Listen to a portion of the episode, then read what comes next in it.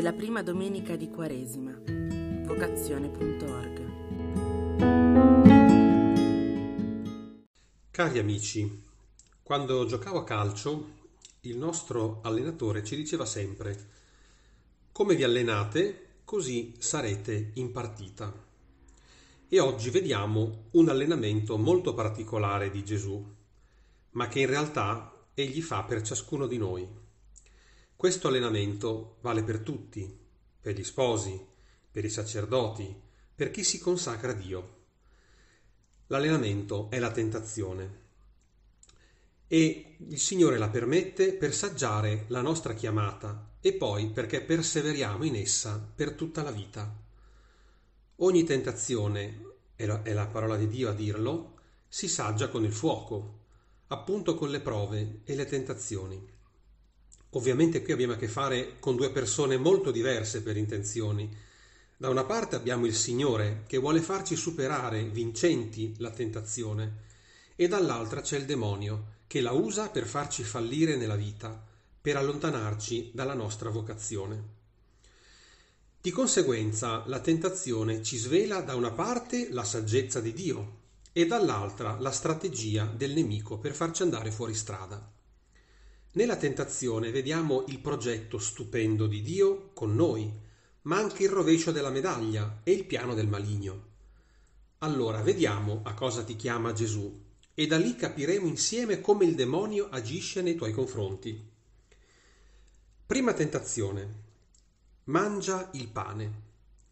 Sotto una sembianza innocente si nasconde sempre l'insidia.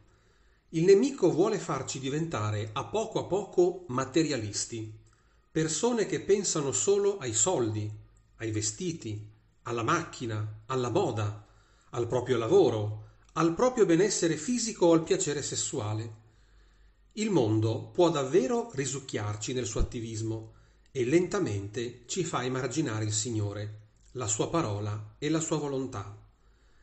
L'insidia è che tutto ciò che è materiale ovviamente ci serve e il Signore lo sa benissimo, ma sempre quando lo viviamo anzitutto in ascolto della sua parola.